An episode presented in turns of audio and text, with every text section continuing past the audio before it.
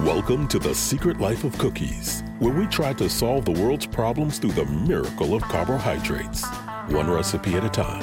With host Marissa Rothkopf and her dog, Bosco. My guest today is Merrill Markoe, one of the funniest writers, whether it's as a trailblazing writer for The Letterman Show or author and even illustrator, as in her latest book, of many novels and books of nonfiction.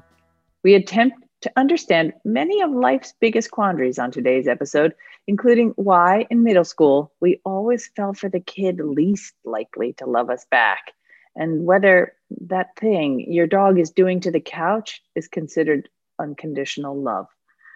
She brings us her sugar free breakfast cookie recipe, and I gotta tell you, it's a beaut of an episode. And also, on the subject of dogs, I want to kick off with a quotation that I wasn't able to talk to her about in the podcast, but it really sums up dogs for me so perfectly. Um, and it clarifies just why your dog walks take so long. Quote, and this is from a dog in her novel who um, explains this to her in his dog voice. There is regular peeing and auxiliary competitive peeing it's for acquiring an empire. I'm all about real estate. Unquote. And with that, on with the podcast. I want to welcome Merrill Markoe to the secret life of cookies today. And she joins us from Zoomland. And I am very grateful to have you here today. Thank you very much. Nice to meet you. um, for those of you um, who know Merrill Markoe and who don't know Merrill Markoe, you are a well known, as they say in the trade, comedy writer who's also written many fantastic books and um, are just a general deep thinker and lover of dogs. Is, is that how you would describe yourself? I'll take that. do you ever do you ever have that moment like if you're like filling out the customs form and they're like, "What is your occupation?"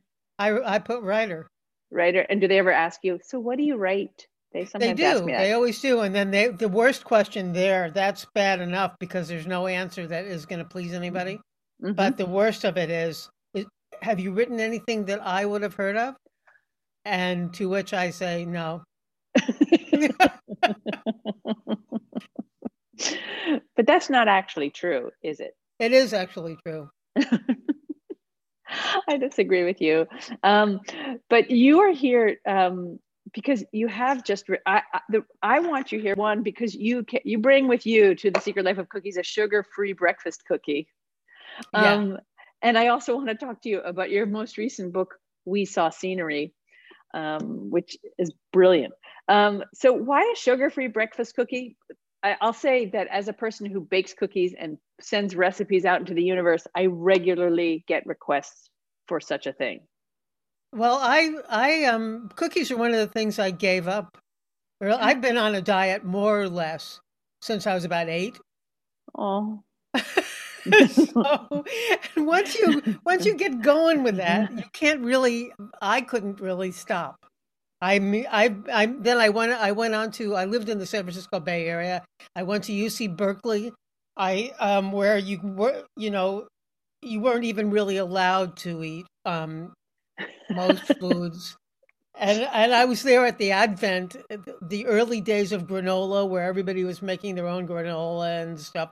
I anyway, I've been steeped in this stuff forever, and I really it's a habit that I don't give up because I keep I'm on the internet now and every single day I see a page that says 12 superfoods you should eat. So I have to look at all 12 and then I find out that I'm eating all 12 and they've made absolutely no difference that I can see. but I, am so busy eating superfoods that I I gave up sugar. You know, I'm I mean I get I'm a vegan, so, although you... I did put egg whites into this um in this recipe for your sake and for the sake of people who I serve these cookies to. it's very kind of you. It, it does help to bind these cookies together. So yes. that's a good thing. But I suppose we could also go the whole vegan route and use like aquafaba, that like chickpea. Yeah, um, no, you totally can. And you actually can do it without um the weird thing about this recipe, which I self invented, but I read a lot of recipes before I self invented it um, is it doesn't actually require the egg whites. You can just moisten it with stuff. Like like um, water or I I always have um, silk here, which is um, soy milk kind of substitute, or oat milk or uh, uh um, almond milk. I use that sometimes, or um, non-dairy coffee creamer. Almost anything works as long as you can just wet it. It sticks together. so, so the directions for this really involve make it so that it sticks together. Really, like yes. you know, there are no fancy directions here. And that's actually why I love this recipe. First of all, it's packed full of nutritious things oats, almond flour, uh, dried fruits of some sort. I only had cranberries, and I figured Merrill would say, Sure, sure. if you got them. Yeah, no, I had raisins. I, I mean, I I vary it based on what I have. What what I what I don't vary is the almond flour, which I always have, and the um and then I usually have oat stuff here too. So I sort of I mix those two, and then I just put other stuff in it. I've played around with this for years. I've only recently stumbled onto how great Apple makes it. Um, but bananas make it really good too.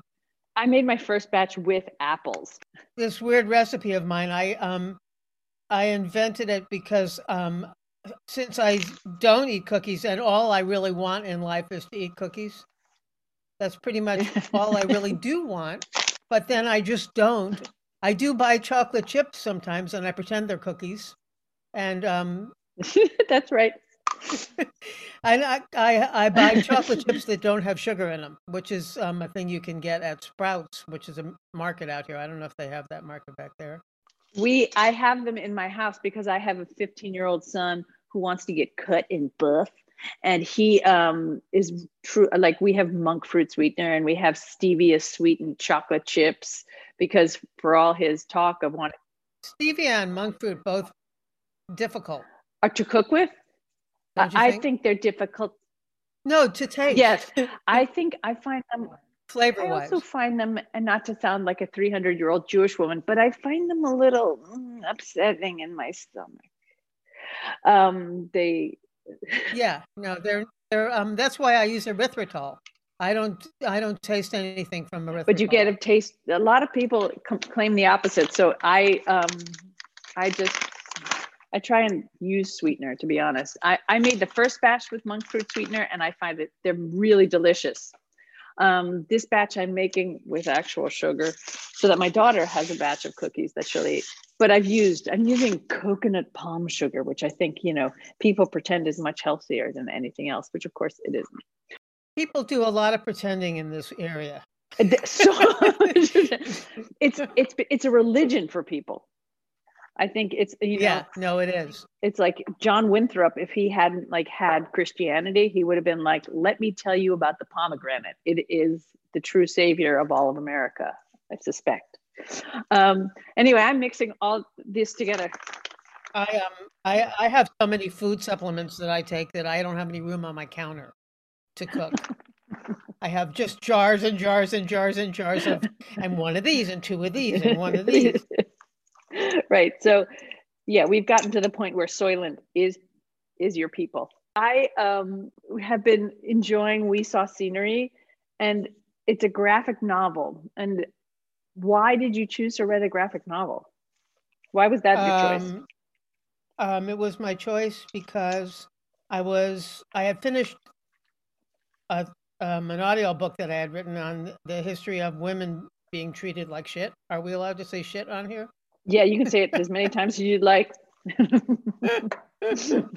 and um, and uh, and then I was sort of looking for well, what am I going to write now? And I was going through my office. I save everything that I think is funny because I really am incapable of throwing out things that I think are funny. I think I'm going to need them or want to see them again. And I have boxes and boxes and boxes of things like and they are all categories, and there's nothing that and none of them that should be saved, and yet I have them all. And um, and so I, at the bottom of one of these boxes, I found these little diaries that I started keeping diaries. I kept them all the way through till recently. I still have intermittent, but not consistent diaries right now. But my, my first diary, my mother bought me when I was about, I think it was the, the tail end of fourth grade. And I didn't know what you were supposed to do with them, but I wanted to honor the fact that she had bothered to give me a diary. So I wrote down every single thing I did every single day. and I opened these diaries thinking, well, this would be funny. I'm going to write a review of them like they are um, an early work by a, a writer. and I thought I remembered what was in them, but when I sat to read them and realized how complete and full of stuff that I didn't remember they were, they really started to make me laugh because I, who keeps a diary like that? I mean, maybe somebody with really bad OCD, mm-hmm, mm-hmm. but uh, these were just every test and every, you know, it was really a flood of stuff coming back. Like, oh, like if you had said to me, "What'd you do in fifth grade?" I would have said, um, "That was Girl Scouts, I think." I wouldn't have, you know, I'd had maybe two memories. I think I got glasses in fifth grade, yeah. or was that fourth grade? Right. I wouldn't have I wouldn't have really been able to tell you, but now I had in front of me every single thing I did in fifth grade, every single thing I did in sixth grade. so I thought, well, that's funny. I'm gonna I'm gonna try to do a comic strip out of it, like as if somebody's writing to you from the '60s, um, a kid writing to you, and it'll be a comic strip. And so I started drawing them, and also I was curious, like what this kid who was me actually looked like doing this stuff because I only remembered some of it. Mm-hmm. Mm-hmm. And um, and then I started wondering as I was doing the drawings, well, what what's the selection process? Why don't I remember all of it? Why do I remember any of it if I don't remember all of it? And then I just started playing with all of that stuff and doing drawings. And I showed some to my friends, and my friends said, "Well, that's a book." And I went, "How how is it a book? It's just a bunch of random stuff by a kid." Figure out how to make it into a book. You, I had a lot of um, a lot of juggling and figuring to do to make story arcs because you know you don't. I don't know about you, but I didn't really know what the story arc of my life was. I didn't, I didn't get it really, at. No.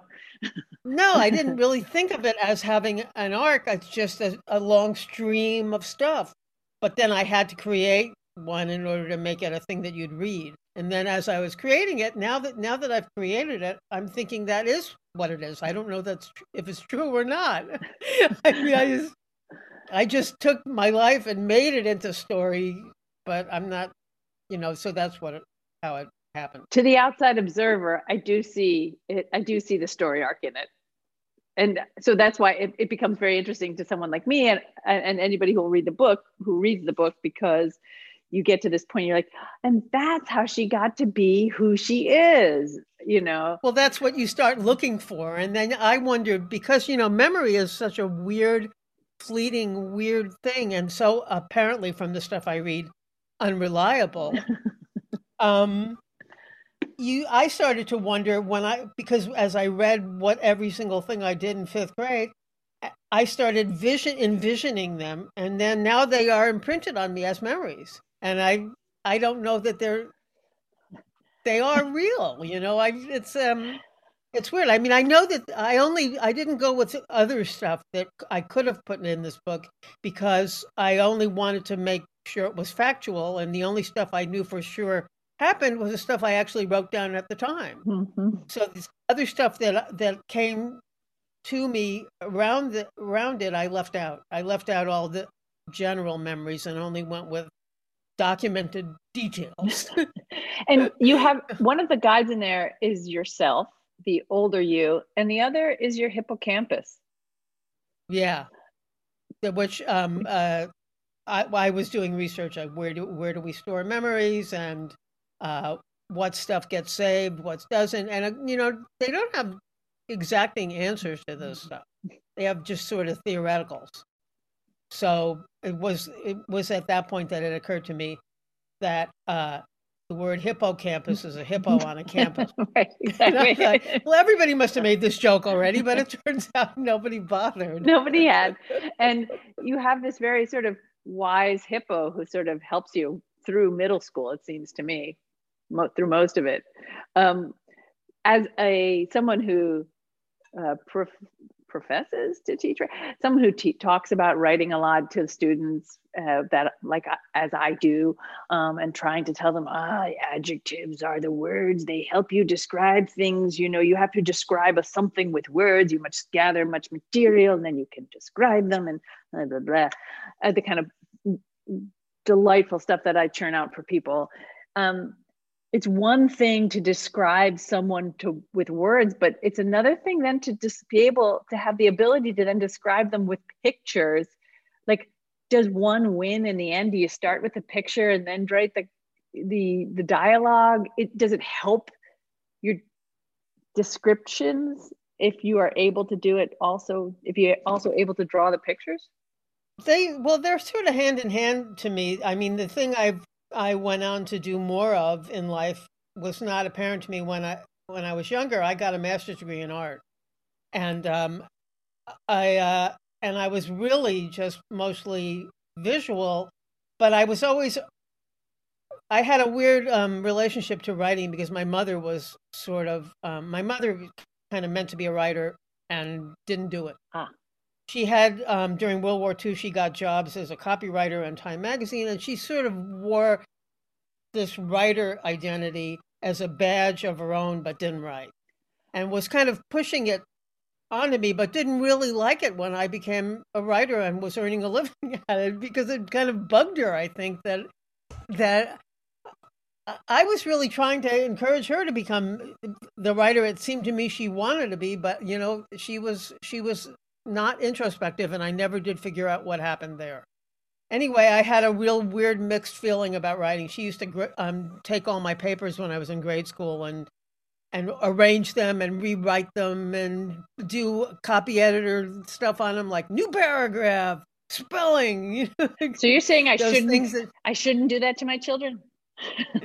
is that is that what you do? No, they won't let me. So that's I don't think it's a good idea. She made me, you know, she taught me to write, but she, uh, but I didn't. I was never sure that I, what, why I knew how to write. I just sort of had it in my mind that I, I could write if I wanted to, mm-hmm. and I never took writing in college. I wanted to be either an actress or an artist, and uh, and I was doing both of those things. And then when uh, when I got a job teaching art at, for a year at post college, and I wasn't I was at USC and I started auditing classes in um, in filmmaking, and I switched over and I thought, okay, well, I guess I'll just write, and then I just did. I, I, you know, she did in fact instill in me this confidence that I could write. She was very verbal, mm-hmm. but she was very emotionally peculiar. Yeah, I kind of get the sense that your parents were a little bit uh, narcissistic from this book. They were very narcissistic and um and hard to deal with. Do you think that yeah. was sort of a generational thing? Like, you know, there's a lot of it in that generation, but then there's a lot of it in our generation. in every generation, there's it doesn't seem to be la- slacking off. Funny thing, weird self-preservation sort of thing going on there.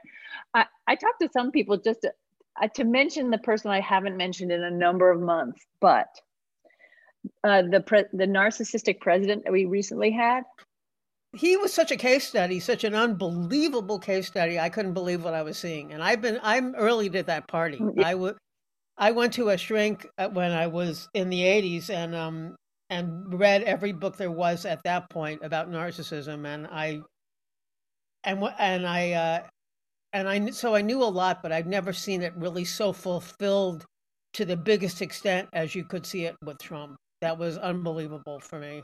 Did did horrible did, horrible? That was the problem because it's like narcissism. Like you know, it's okay. It's terrible enough when you suffer it personally, right? Dealing with narcissists up close, but when it's affecting all of us all the time. Everybody I thought was a bad narcissist paled by comparison, really. Right. Um, he was the president of narcissism. Um, in I, in your book, you um, pick the scab, if you'll pardon the expression, that is middle school. And I, as a grown up adult, which apparently I am, have spent a lot of my life picking this scab that is middle school. And I wonder why it's never healed. And I wonder, are there, to you, are there people out there who didn't suffer in middle school? And what are they like as adults now? Well, there's I have noticed I have a weird brain that catalogs Mm-hmm. and it, it puts things in categories. Like for instance, I've noticed just because I saw repeat categories that most of the women I know who um who write and, and there's one notable exception, the woman who introduced me to you, Nell does not fit into this category. Everyone else I know who writes humor for a living had a really fraught relationship with her mother. That's interesting. Pretty much 100% and of varying degrees of fraught but mostly pretty terrible. I don't know exactly how that adds up. I have my theories. That's but as far as middle school goes i've it seems to me that the people who did best in in either middle school or high school particularly Yeah. um, level off. They they don't go on to do much else That's or there's a, certainly a large percentage of people who got most likely to succeed or Mm-hmm. um, most popular, etc., who just were the king and queen of, of that domain, and that's it. That's what my mother very kindly said to me, actually, in high school at some point when I was suffering being a short, fat Jewish girl. Okay, I wasn't fat, but I certainly wasn't as thin as the girls in my town, if any of you are listening. Um, like Jewish kid in a town full of the waspiest of the wasps, right? In the heart of preppydom. And Right. for me like i just remember thinking I, I, i'll never i can never be like these people and and look at like they're the cheerleader and they're doing this and they're dating and they're doing all these things i'm not doing and they're beautiful and blonde and uh, i'll stop but um my mother said to me these are the best days of their lives honey don't worry which Well, that's not a, the, problem. There is you're going. Well, why aren't I having the best days of my? yours are That's a yours are coming not a honey satisfying answer. and she, What I was surprised at in my diaries is exactly how much anguish I was in. And that was another reason that made me think that it would be a reasonable book to publish is I was thinking somewhere there are kids right now in that kind of anguish, not understanding that, you know, you cannot really spell your fate and your social life projected into infinity when you're 11. You're just- I was I had so many entries that were I'm everyone uh, hates me nobody I'm never going to have a boyfriend I'm always going to be alone I know now that no one will ever love me I just had so much and I it, it was it was so ridiculous that I'd go well what how old was I right then 12 right and you think like these intense feelings that you have about some boy are first of all like first of all you've discovered love and second of all the love of your life turns out to be some in your case it was fantastic a pimply faced sort of nazi an, an early love that blew me away that I, I remembered that I was in love with that guy. And I even remembered, although I hadn't really stopped to analyze it, that he used to do the German salute when he saw me. It didn't occur to me until I reread this thing in the book that he was Jew baiting me. That never occurred to me. I just thought he was paying attention to me. And I thought, wow, he likes me, paying attention. Which isn't really, I don't think, what the Nazis have in mind No. when they're when they're oh that then- it wasn't a sign of hey cutie over there come and see me You know, I- from my from my reading of things about the holocaust that really wasn't it No, No. no, it just it was not. no But it stunned me. I didn't really. It didn't dawn on me that what I was looking at was Nazism. I just thought it was a kid being silly. And you know, he will. To be fair to that guy, he was nine. You know, obviously he was seeing that stuff at home, but what nine-year-old knows what they're doing? Not really not and and- Although the good news is that I have not heard from him again. I changed his last names to make sure that I would not be hearing from him again. Yeah, I wondered if you'd done any like deep Facebook dives on him to look for him. Uh, no, they're not even. They're in Florida too. So I don't. I mean, who knows where he, between nine and now? Who knows where time and space took this guy or what he? The Everglades. I mean, Yeah, maybe he's maybe he's a um, an oath keeper. Who knows? you don't know. And maybe not. um, we meet your first dog, Corky, We do. and and and we do. we don't meet much of him though. I don't really. I didn't really have that many entries about him, so I was staying with what the entries were. But Corky uh, herself or himself? What is it, Corky? Sorry, was it he? It was a he, Corky. Sorry. Um, Corky has this delightful face, but and and sort of uh, is in the corner of the picture, sort of adding in his his feelings um, with his lolling tongue. It seems to me. You then go on to have a lot of dogs in your life. How many dogs do you have now? Um, I only have two because they're not. Uh, they don't get along well with others, and I don't really want to bring anyone in to uh, to be tortured by them. But some of the novels that you have written, I usually had um, four. I had a lot of groups of four before this. Wow, and that was fun. And they all got. They were that yeah. was a lot of fun as long as they got along. And they did. I had you, groups that got along. Big dogs, little dogs, mostly big dogs. I prefer a big dog. I have a giant fluffy thing wandering around here somewhere. Um, he usually he? likes to come. Just a he mutt? is. He's just a mutt. He looks like a uh, like if you dyed a golden retriever black or a oh small, well you know that's or, a breed a Newfoundland a, a new yeah no no not a Newfoundland he, um it's a it's a um uh flat coated retriever this is what they call a black golden retriever he looks like that except we got his dna done and he's like mostly boxer which is just the strangest thing. Oh. boxer and lab and husky. There was a lot going on in his past that we just don't know about. That's how they invented flat coating re- retrievers. They were golden retrievers that mated with something black and then they started refining it. I had i had two of them they're the greatest. Oh. they're very he is one he's so sweet. Just the nicest thing. That's bosco. Yeah bosco i'm talking about you um, I tried to brush him earlier, so he disappeared. Uh, you, but in in your books, you you, I think the one that really stands out to me is um, in walking walking in circles before lying down, where the protagonist has these awful relationships or not not successful relationships with people, and then finds herself crying into the neck of her dog, and what happens? You know, I haven't read that book in so long. I never revisit my books. I don't know how you feel about this. I'm so worried that I'm going to see things I think should be rewritten.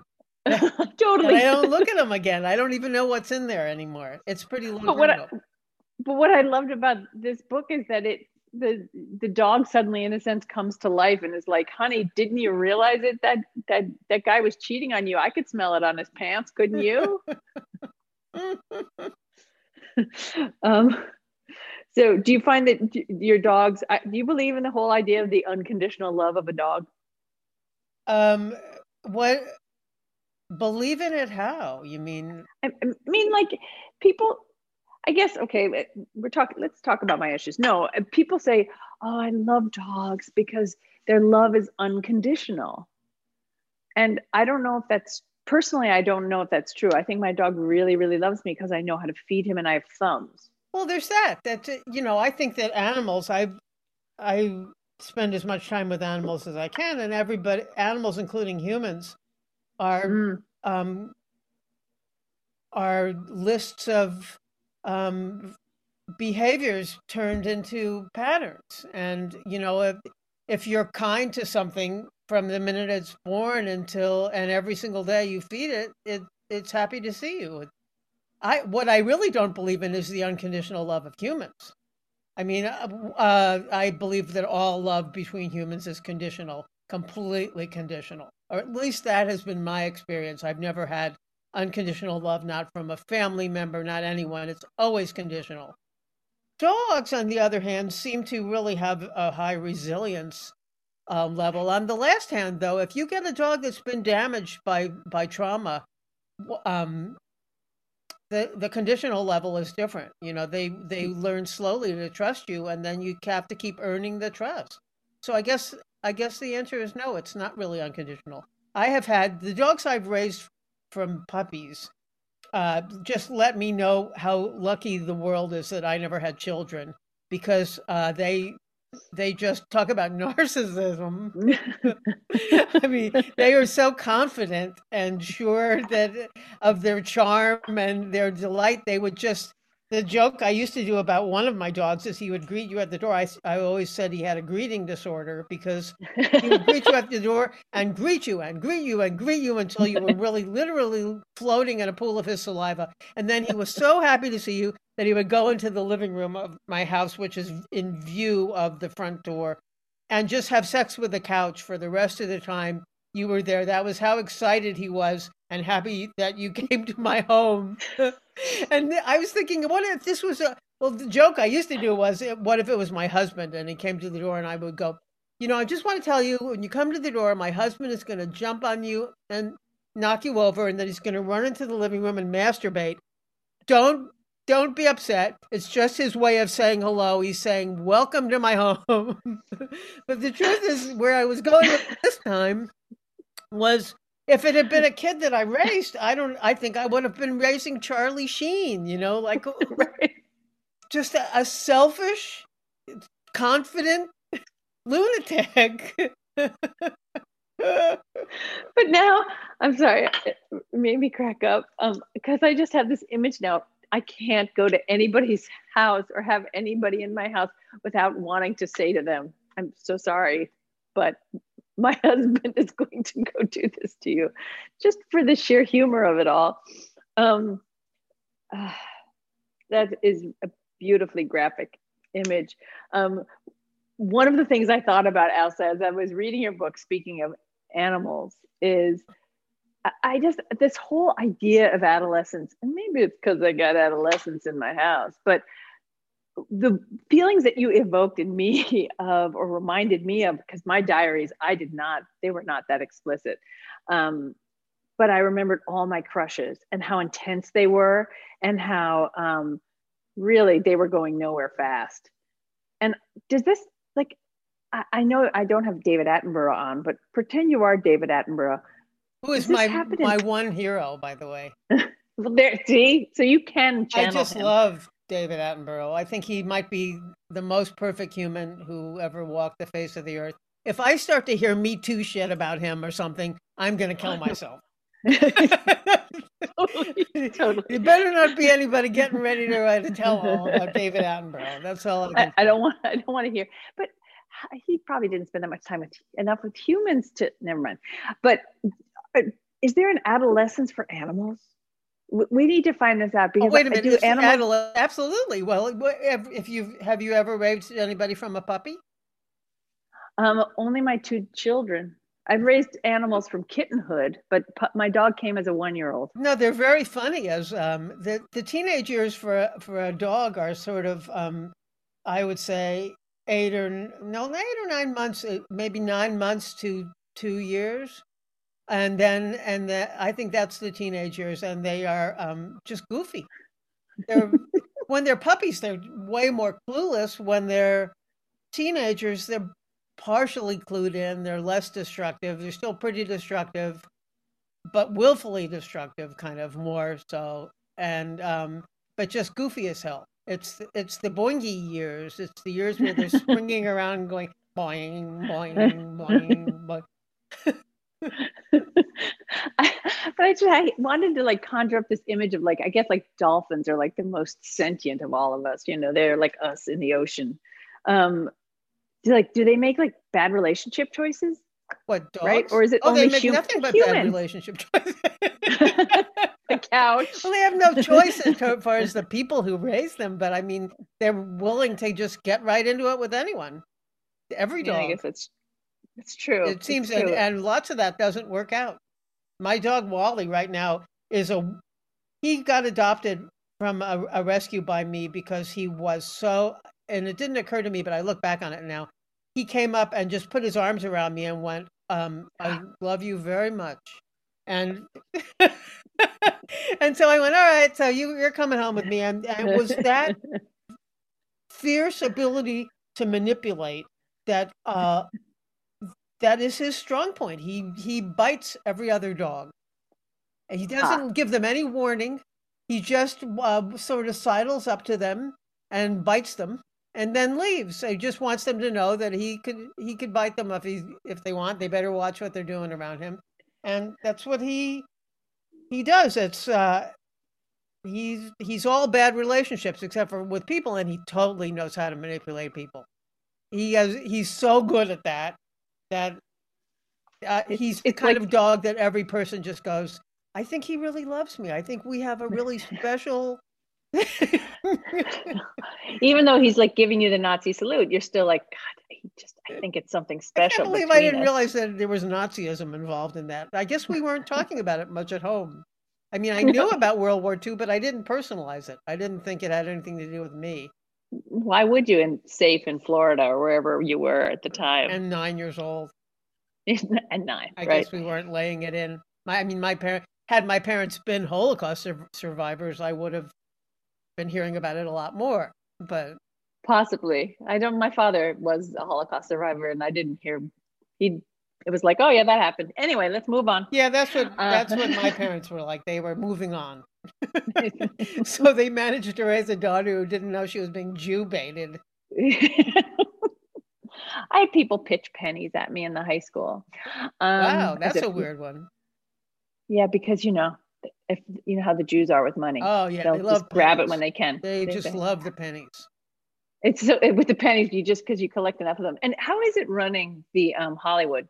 Do you do it single handedly or just with all the other Jews? Do you meet re- regularly or? Oh no, well, work? I'm in charge of the laser oh, that's you. They're do they were great. Great job, by the way. Fantastic. I'm kind of proud of my work. you should be. And no one thought you were going to be a scientist and look at you. Yep. That's impressive. Um, just uh, this idea of um, being a woman and being treated like shit. I mean, it's not really. A, you didn't really give me much of a segue. I'm not like really doing. Are you it talking about my audio book? I wrote this audio book with a, with a partner called "The Indignities of Being a Woman," and we just we were trying to figure out something to do, and then I, we started talking about how did it happen that fifty two percent of the population became a minority. Now, how did that work again? And then I thought, well, all right, I'm not sure how that worked, and we started doing research, and I really didn't realize how bad it was for women through history to the extent that I now realize because we did a lot of research read a lot of books, and it wasn't. I thought it was. I was going to just encounter drudgery and kind of stifled dreams and kind of um, poor treatment personally. I didn't realize mm-hmm. I was looking at abject slavery and torture. That's what it has been pretty much on every continent, in every religion, since you know, since since we gave up, since we went to the city state from the primitive tribe. The primitive tribes, everybody was doing far better.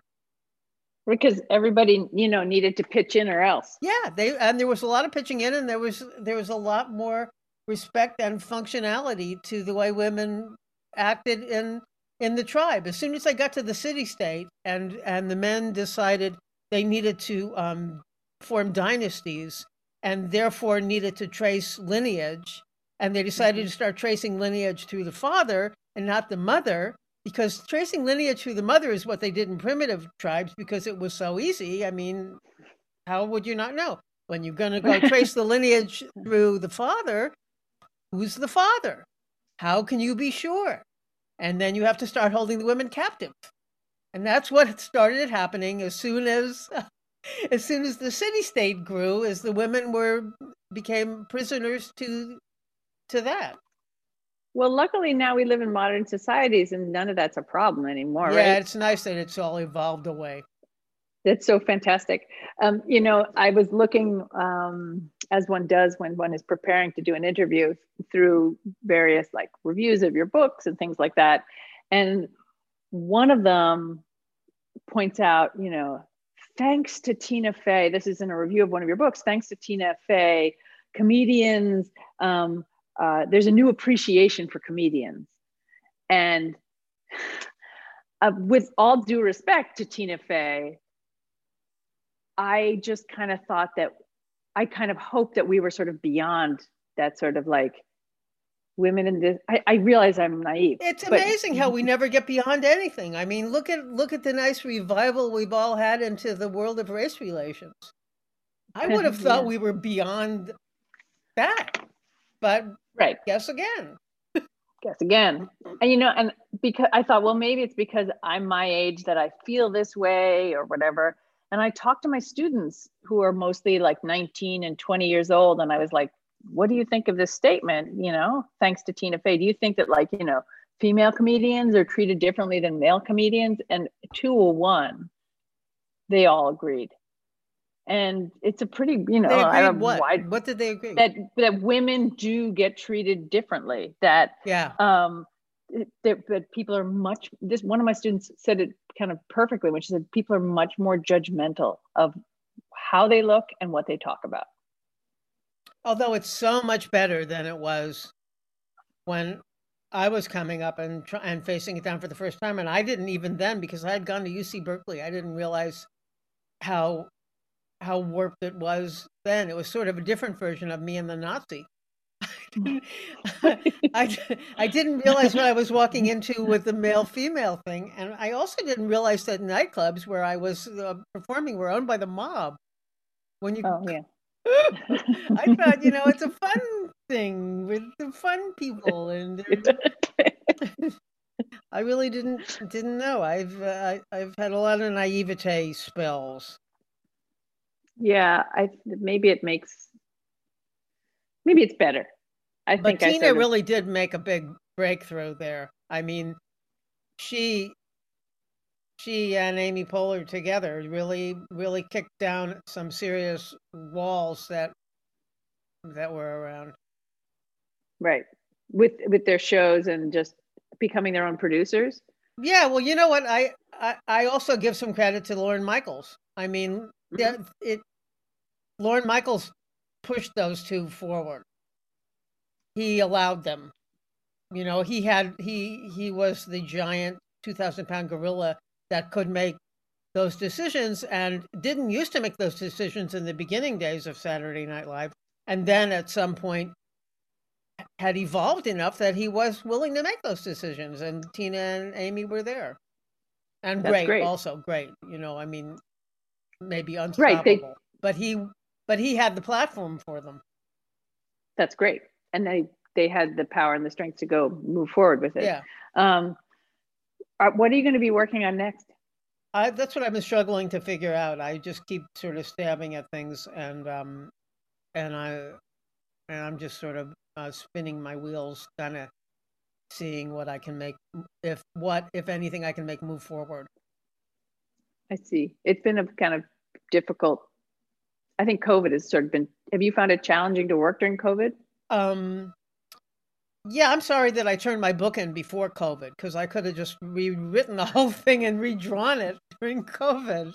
it would have been a perfect chance to to, to, to tidy it up even further.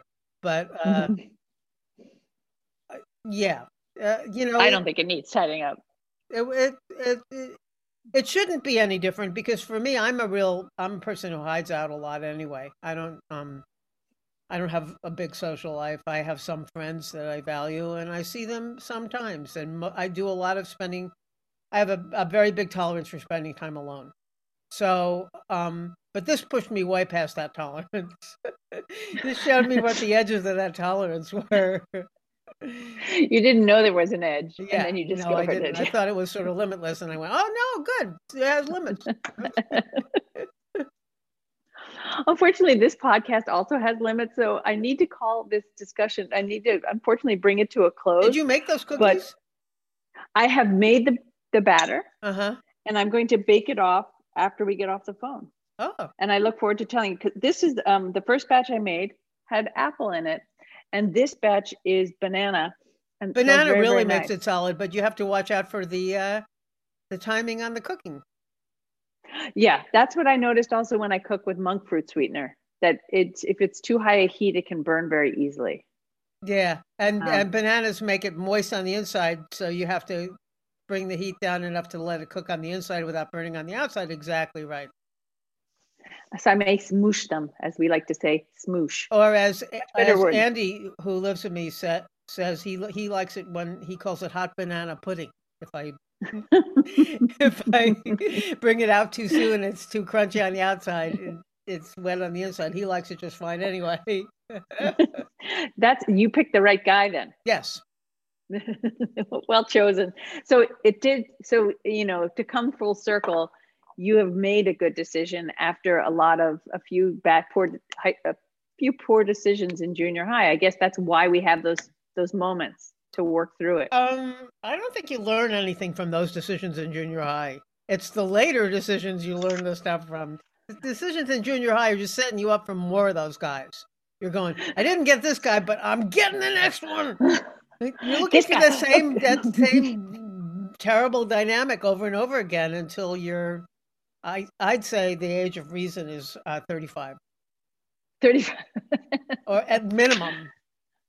At minimum, yeah, because there's way too much going on just just in chemistry. I mean, it takes you years. It took me years to figure out that just because you have a hot kiss with someone, it doesn't mean it's a relationship. right. Otherwise, I would have married a dog. Like, never mind. Um, my dog is very.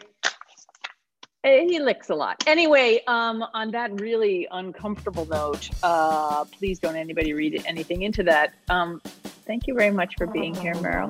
Well, thank you for having me. Thank you so much for joining me and Merrill Markoe for The Secret Life of Cookies. You can find my recipes on my website, marissarothkopf.com. And please follow me on Twitter at Marissa Rothkopf. And if you will be so kind, please leave a nice review in the Apple Store. It's what makes this podcast happen. Stay safe, eat cookies, and talk to you again next week.